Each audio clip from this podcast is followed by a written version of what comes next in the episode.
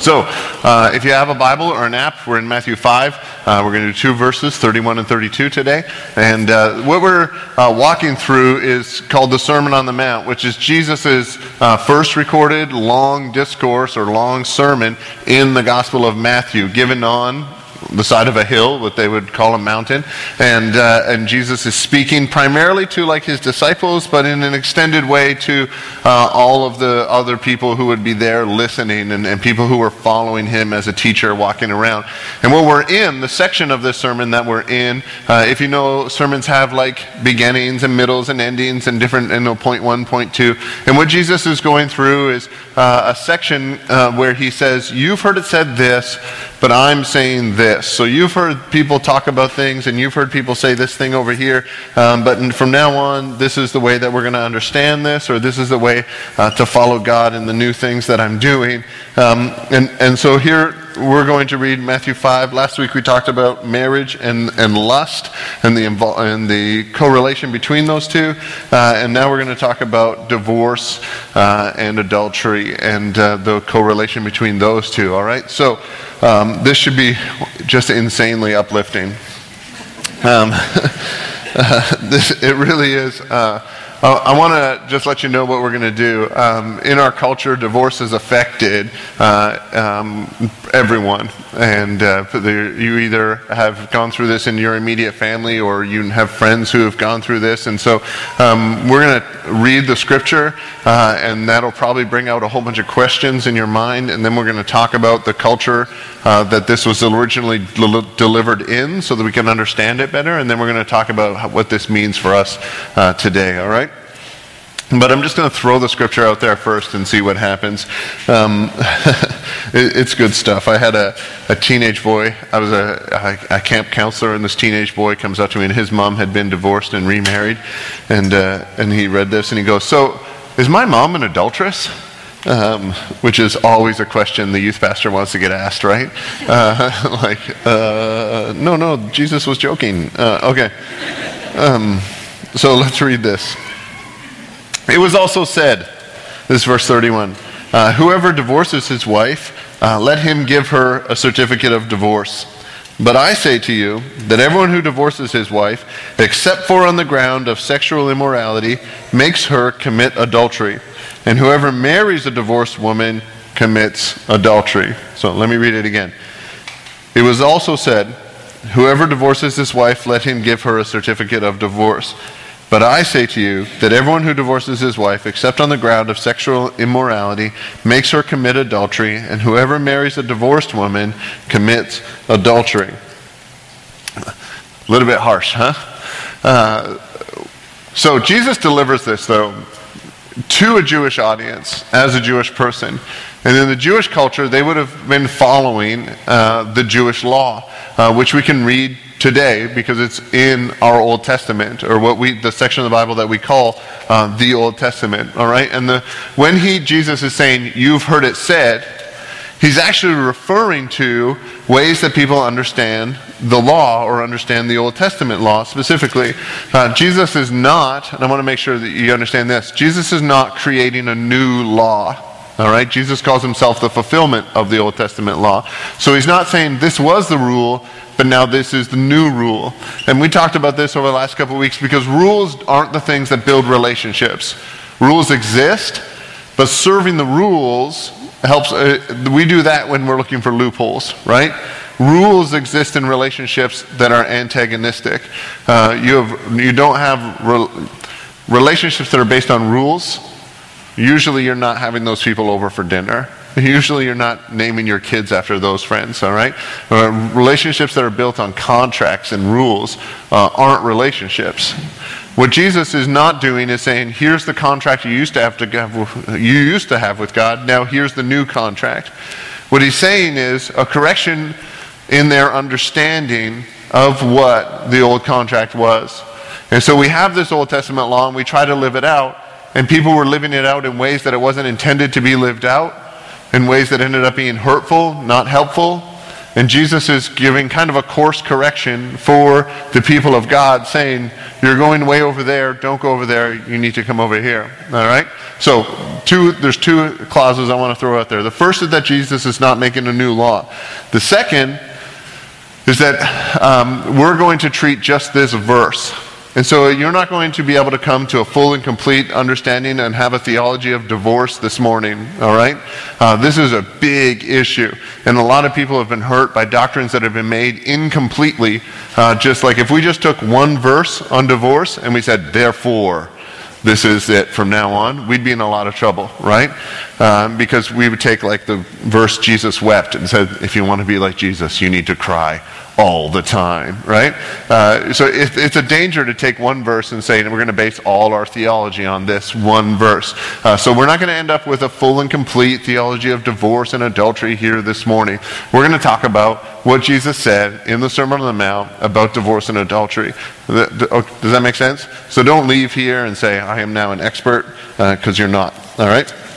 I am not. So, um, this is Deuteronomy 24. This would be the Old Testament law. And I'm just going to read this. Um, you can look it up later if you want. Deuteronomy 24, verse 1, 2, 3, 4 uh, says this um, When a man takes a wife and he marries her, and he finds no favor in his eyes because, she, because he has found some indecency in her, and he writes her a certificate of divorce and he puts it in her hand and sends her out of his house, and she departs out of his house and if she goes and becomes another man's wife, and the latter man hates her and writes her a certificate of divorce and puts it in her hand and sends him out sends her out of his house, or if the latter man dies who took her to be his wife, then the former husband who sent her away may not take her again to be his wife.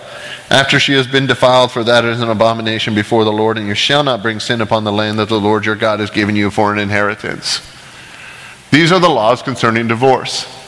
Uh, interesting concepts. Uh, now, you, there's no, you probably noticed, the divorce here is the man's choice. And if the man finds some indecency or if he hates her, he writes her a certificate of divorce. The certificate of divorce gives her legal permission to remarry. All right? It says you are free from the covenant that you made to me, and you may remarry. And the woman would either go home to her parents or try to find an, another husband. In their culture, the woman um, didn't have a lot of marketable skills or marketable opportunities uh, in order to survive.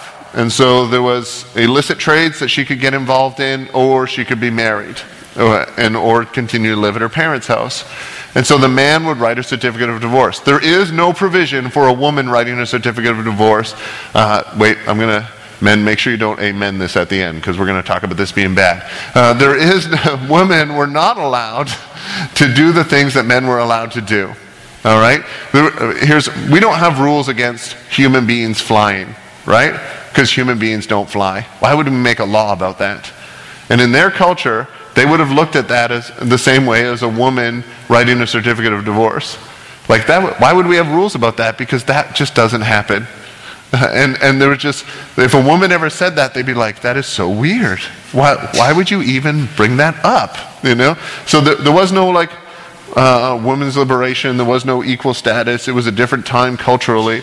And so a woman would never even have the opportunity to think about writing her certificate of divorce. And so the man would actually write this certificate of divorce. But this law is designed in Deuteronomy 24 to protect women. Because if a man divorces a woman, what is she supposed to do? If a man divorces a woman, she needs uh, one of these three options go back to her parents, or an illicit trade, uh, or get a new husband. And so the certificate of divorce would allow her to get a new husband. And so the law is designed to protect women, not to oppress women. Can you see that? A women were already oppressed in their culture and in the surrounding world. And so this law is actually liberating for women. But, as you can see, when we have rules, we look to see how we can bend them. And the man would look at this and say, Oh, that woman finds no favor in my eyes because I found some, some indecency in her. Now, there were two schools of thoughts on this, and two major rabbis who would teach on this, uh, and they had opposing viewpoints. The one, some indecency meant, uh, and this is in the translation, sexual irregularity, all right, uh, which we would say is adultery, uh, fornication, those kinds of things, all right, things that you don't want in your marriage. If she does those things, that is grounds for divorce. The other, and what's called more liberal viewpoint, was some indecency means uh, anything that the husband defines it to mean. So, and there are actual writings of this. If the woman fails to obey your command, that is grounds for giving her a certificate of divorce. If, uh, and yes, me and my wife have talked about these. Um, if, uh, if the woman burns the bread that was intended for dinner, that is a disappointment, and that is grounds for a certificate of divorce. Uh, this would be the more liberal interpretation of this. And if you're just looking for rules, you can find that. This bread is indecent. You can expect a certificate later. All right? You can see this not going over well in our culture today, right? There would be men with black eyes. Um, and uh, it just, so when they have this law, though, originally this law is intended to protect the woman. Because the woman would, if she was just sent away by the man, she would just be sent away. But what happens is, in their culture, when we're just trying to follow rules, we look for loopholes. And now I can send away my woman or my wife with a certificate of divorce because of whatever reason I decide to fill in on the blanks on the certificate of divorce. To the point that this is actual writings from the ancient Near East. If I found another woman who is younger and more fairer, that would be grounds because she has no longer found favor in my eyes. This is an oppressive turn of the culture towards women. When, when the woman is started to be treated as property, when God's law is intended to treat her as a human. And so when Jesus speaks against this divorce, you've heard it said, when a man wants to divorce, you've heard it said, whoever divorces his wife, let him give her a certificate of divorce. There were actual men who would actually say, I am so morally upright and I am so righteous that when I divorce my wives, I write them a certificate of divorce. So that when I get to heaven, I won't be in trouble because I followed the law and the rules that I was intended to follow. And I got toast that wasn't burnt, right? you can see the ridiculousness in this when we're following rules when we're supposed to be living in relationships. And when Jesus addresses this, it's a condemnation towards the men, not a condemnation towards the woman. Jesus is saying, You're taking a law that was intended to protect women, to protect the people who didn't have rights in your society. This is what that law was for. And you're using it to hurt the people who don't have rights in your society. It is actually when you think about it, the most disgusting thing that can happen when something that God gave meant for good in a bad situation is used to make more bad in a bad situation. When something, a gift that God gave in order to protect the oppressed, we use to oppress the oppressed even more. I, I don't know if you can think of uh, something that's more evil than using something that's made for good to turn around and use it for evil on the very people who was intended for good for.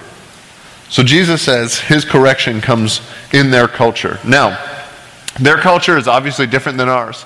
Uh, it was 2,000 years ago. Women didn't have the rights that they do today. But um, the rates of divorce and the rates of adultery uh, were much the same as they are today. For a Jewish woman, adultery was seen the same way. Like, why would she? That would, we don't even think about that because that doesn't happen.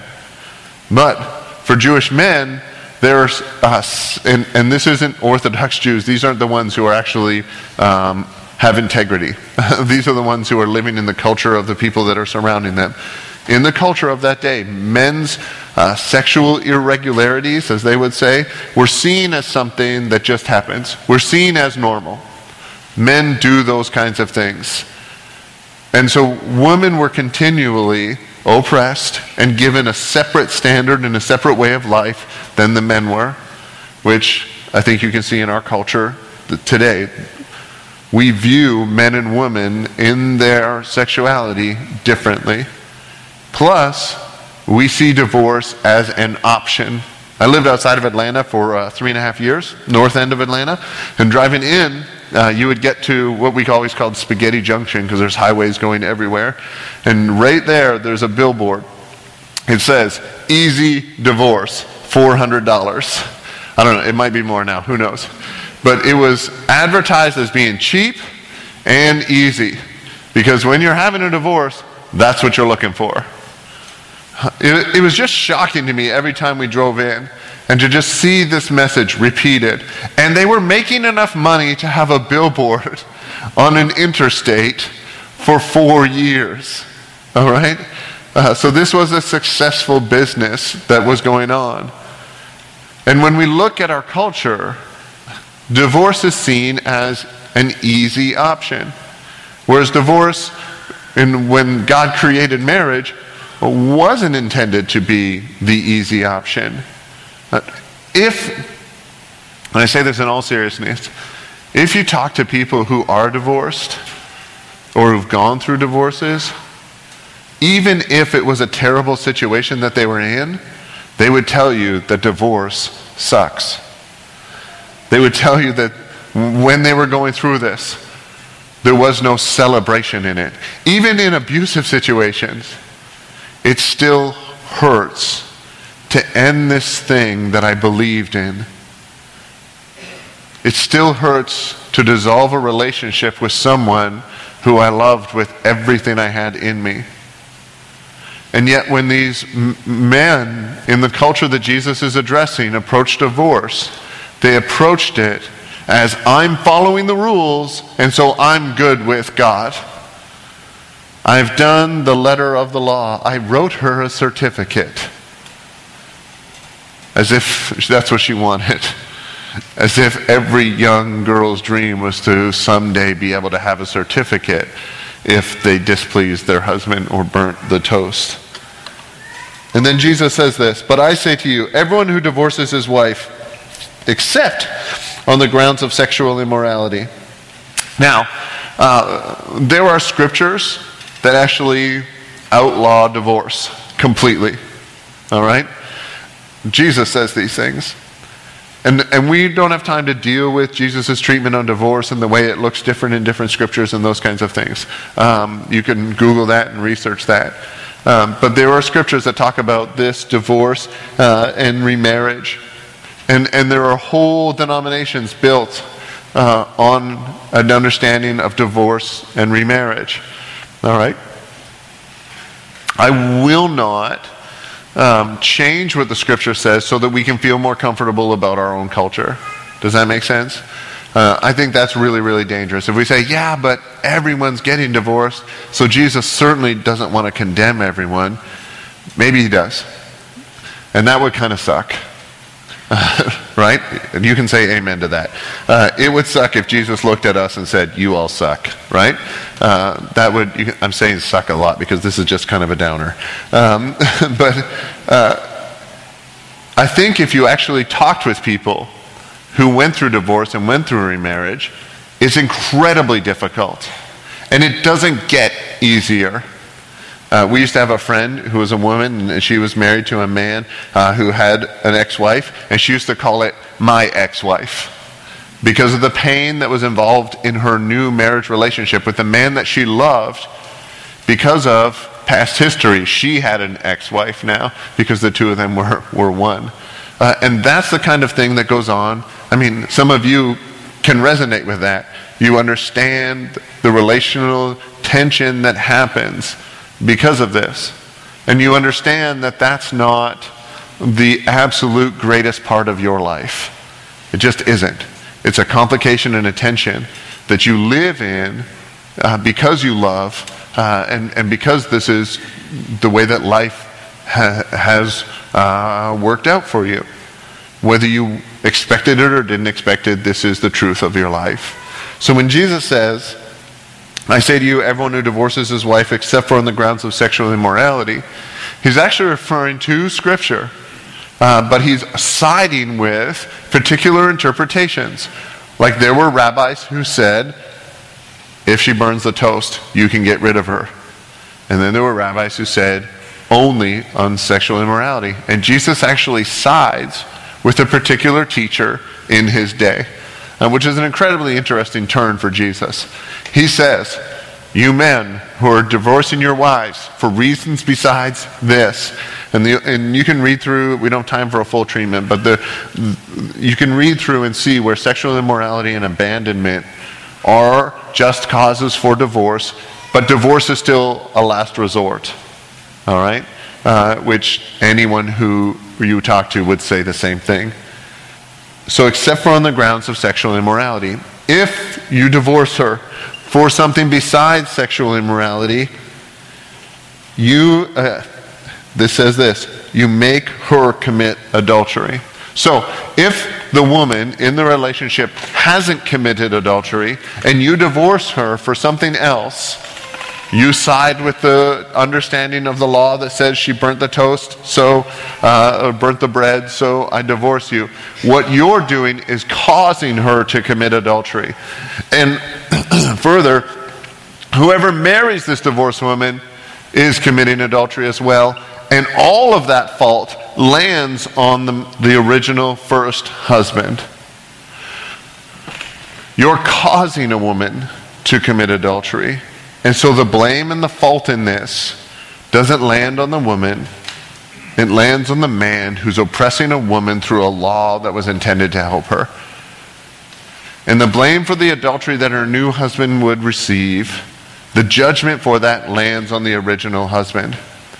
And so twisting the law doesn't just pervert what God was trying to do, it compounds judgment on a person and fault for sin on a person for sins that they cause other people to do.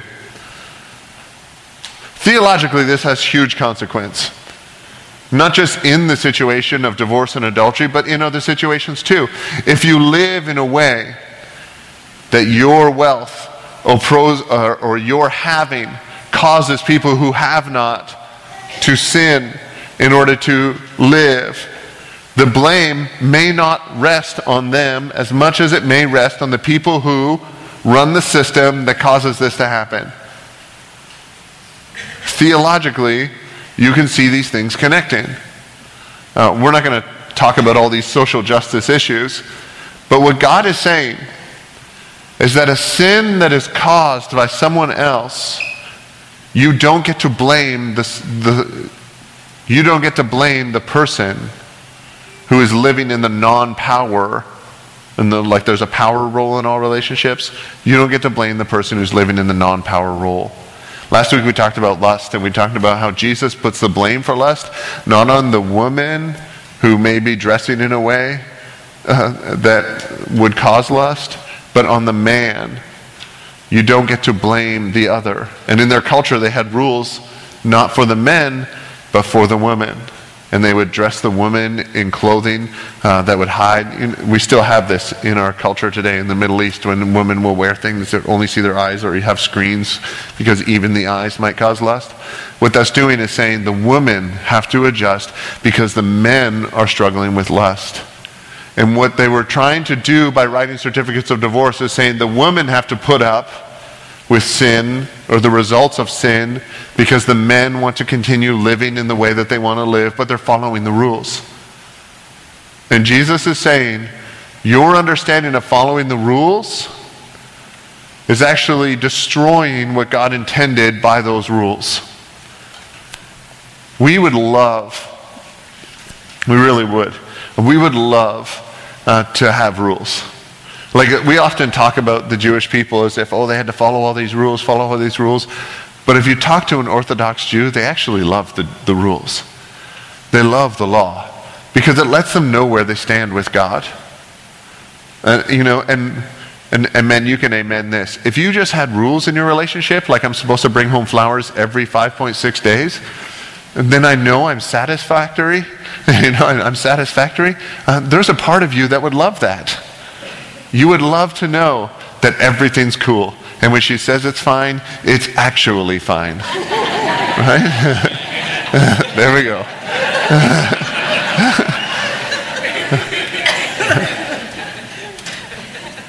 So we, we understand that rules are actually a source of comfort. I don't want to pretend uh, that, that we hate rules. Because in relationships, uh, there are, and you would have a relationship. In your marriage, if you actually sat down, there are probably rules. There are probably boundaries that you don't go past, things that you don't talk about, or things that you leave alone, right? Or times of the day when you don't have discussions. pre coffee, those times, all right? And so by following those rules, it brings comfort. But if you were to say, but honey, it's only been four days and I brought you home flowers, and I'm only required to bring home flowers every 5.6 days. Or, honey, I brought you home these flowers because it's the day of the week that I'm supposed to do that. What you've done is robbed that whole relationship of love, and you've created a machine that you follow instead of a relationship that you love. And when Jesus is talking about divorce and adultery with his audience in the culture that he's talking to, he's actually saying you've turned marriage into like a legal agreement instead of into a sacred covenant which actually represents the covenant between God and his people, between Christ and the church, which is described as his bride. And when we begin to treat marriage as something that's an legal entity, a rules based understanding of marriage, we lose the understanding that God gave us of marriage that's based on self sacrificing love, where God sacrificed everything in order to establish that love relationship that's described as Christ and his bride. To understand that the church, like that's the, all the people who follow God, are described as the bride of Christ. And the relationship that we have doesn't sound like, yes, Jesus, but I followed all the rules. Now, we put it differently. Yes, Jesus, but I was at church a lot. Yes, Jesus, but I volunteered. Yes, Jesus, but I read my Bible. I read it all the way through. And there were parts that were boring, Jesus, right? When we start to describe our marriage to Jesus in that way, we actually start to take apart the very thing that makes it holy and makes it beautiful. When we have arguments, and in our culture right now, there are plenty of arguments over what marriage is. And when we, all of our arguments as Christians, our argument doesn't exist in a legal entity. Our argument exists in a spiritual entity because of the self sacrificing love that is described in marriage. There is a descriptor in marriage of the love that God has for his church, of the relationship between Jesus and his church. When we fight about only legalities, and, and uh, I'm not trying to change anyone's political opinion. You can think whatever you want. Well, you can't, but whatever. Um, I'm not a citizen, and so I don't vote, all right? Um, if you're visiting. but if you only think about things in a legal way, then you betray the very faith that you confess. So if these men who are writing certificates of divorce were only thinking, I'm following the legal law, they're betraying the very holy and sacred nature that marriage was given by God. In the book of Malachi, which is the last book before the New Testament, the last book in the Old Testament, it talks about marriage. And it talks about God being unwilling to receive the sacrifices and the offerings of men because they were unfaithful to the wife of their youth. And it actually says when God brought you together. And in a marriage, it's God bringing people together. And it actually says, and his spirit was injected, or a, like a little bit of God's Spirit is put into a marriage. And so when a marriage falls apart, even if you don't have kids, as I have, I have a close friend from high school who talks about his divorce, says, It's all right, we didn't have kids. It's not just those two people that go through an incredible amount of pain and suffering, but God is right there in that. And so I want to talk about two things to close. If you've gone through divorce or you're about to go through divorce, and the suffering that you're feeling, and you're wondering, why is this happening? I'm assuming, like I'm going to assume, if you're a believer, that divorce is at the very end of your options. I'm going to assume that divorce is happening because of things like abandonment and adultery in that, in your suffering and in your pain, we like to ask the question, where's God? And if you look at Malachi, this is in chapter 2 or 4 of Malachi, I can't remember. When you look at this, where is God? He's right in the middle of it. And every single time in our culture when divorce happens, God suffers right beside the people who are suffering, like right in the middle of it. So if you've gone through divorce and you feel that pain, and maybe you still feel that pain, I want you to know that that pain is felt by God. That God isn't looking at that saying you should get over it, or you should get healed from that, or you should have victory over that. God is saying, I'm right here, and I'm right here with you.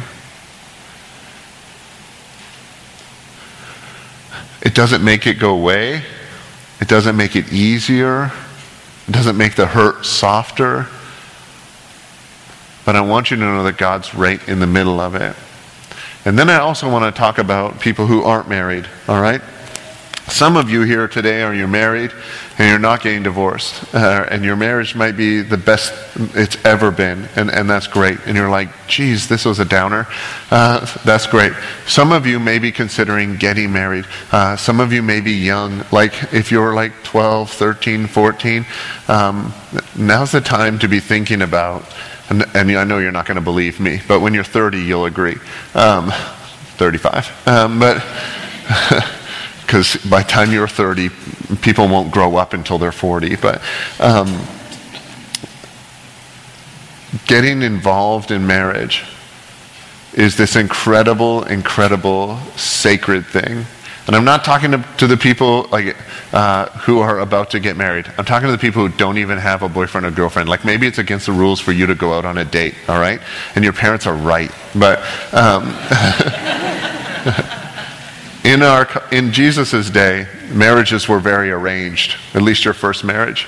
Uh, because you lived in a village, and so you would marry the one other girl in the village or the one other boy in the village who was within five or ten years of your uh, like birthday. All right? And so marriage was very, very arranged. Like your parents chose the person. And in our culture, we have this weird thing where you choose the person as if you have that ability when you're a young person. Um, seriously. And, and I'm not saying I'm for arranged marriage. I'm just saying I would marry whoever my wife told me to. So, um, but, but, but there is, uh, uh, while there is a cultural difference, I would encourage you to prepare yourself to be an image of Christ and his church. If that's the way that the Bible describes marriage, then instead of trying to find the cutest person or the strongest person, what if we looked at ourselves and said, I want to be this image, this image that God calls me to be? And so, as a young person, and I'm, I'm speaking to extreme, like the youngest people in the room, all right? As a young person, don't be thinking, how do I land the person I want to land? Be thinking, how do I become the image or the representation here on earth of what Jesus is? And I often talk about this with people who get married that the gospel is for your marriage. The forgiveness of Jesus should pervade a marriage because that's how marriages continue forgiveness. But the gospel is also not just for your marriage, but the marriage is for the gospel. Because when you see a married couple who love each other with love like you can't even imagine, what you're seeing is the love between Jesus and his church. When you see a married couple, and this is why this is especially true in elderly married couples, couples who've been married for decades, and one of them maybe is sick and going through something terrible, and you're like, man, that husband or that wife is there. What you're seeing is an image of Christ with you. So that when you're suffering, or when you're sick, or when you're not living up to your end of the covenant, what you're seeing or what you're experiencing is Christ living it up for you. Is Christ extending forgiveness to you? So, young people, prepare yourself for marriage. People who are suffering or have gone through incredible suffering in, in a marriage context know that God is right there with you. As much as this scripture, it's hard to find, you read it and you're like, well, that's a downer. Thanks, James. Knowing that God is there in your pain and knowing that God has designed for your life that glorifies Himself, I don't think there's anything more encouraging. To know that God is there and to know that God has this plan that is even better than what you could think of. Let's worship together. Let's stand. We'll pray. The band can come up on stage. But I'd like, to, if we could, to pray for each other in a way, because I'm sure that in a context like us, there are either people who are suffering or who have gone through suffering and we want to pray for them. Then there are people who are probably looking to be married someday or those kinds of things. And we want to pray for those as well. So we'll join in prayer together for each other right now, maybe for yourself. Our God, uh, around us and in our own families, there are people who have suffered incredibly because of relationships dissolving. There are people who have been thrown to the side because a spouse just walked away. And in our culture, it's not just a, a man thing or a woman thing, it's a, it's a people thing. And we want to pray that you would be there in the suffering as you promised, that you would make yourself evident in the suffering. We don't pray that we would just lose all our suffering and just be happy, happy people but really that you would walk through even the most difficult times with us. Our God, we pray sincerely that for, for those of us in this room who are younger, we pray for our brothers and our sisters who are younger and who are walking into a time in their life when they'll be looking for that partner. And we just pray that you would glorify yourself in these young people, that you would keep them for the person that you dream them, dream of them living with in a way that displays your covenant with your church for all people for all time. Just continually glorify yourself in our homes, in our marriages, in our godly children, and just continue to make yourself the center of our lives and of our marriages and of our relationships and of our homes. We pray this, of course, only by your grace. Our effort could not produce this, but your spirit could. And so we thank you for your spirit being, as it's promised in Malachi, in our marriage and in our family. And may your spirit, as the power agent of God, bring holiness to the very things that are most core to who we are. Amen.